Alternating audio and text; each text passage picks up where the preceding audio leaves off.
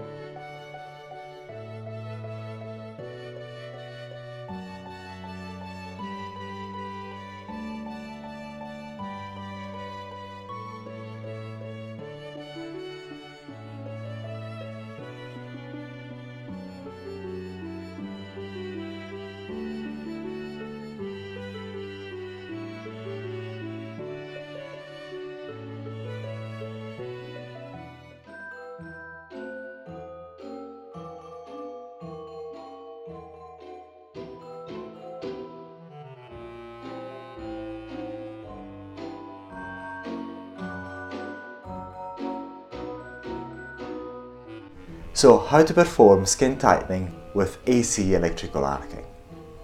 If you're using the spot mode, apply the spots always in between the lines in a random fashion in this manner. Also, the first time you use it, distantiate the spots 3 to 4 mm apart and set the device at minimum power and keep covering the area you are interested in improving the appearance of. Also remember not to draw straight lines, like so, and not to apply the spots inside the fine lines, wrinkles themselves, because this could worsen the appearance of the fine lines instead of improving them. So carry on both sides of the wrinkles. And once you've covered the whole area you're interested in, you have finished the job. Remind the importance of the aftercare to your clients. After all, they are in complete charge of it. Also remind your clients to wear total sunscreen 10 days after the treatment once the area has recovered, and avoid direct sun exposure for at least 2 months after the treatment. Failure to do so could lead to hyperpigmentation.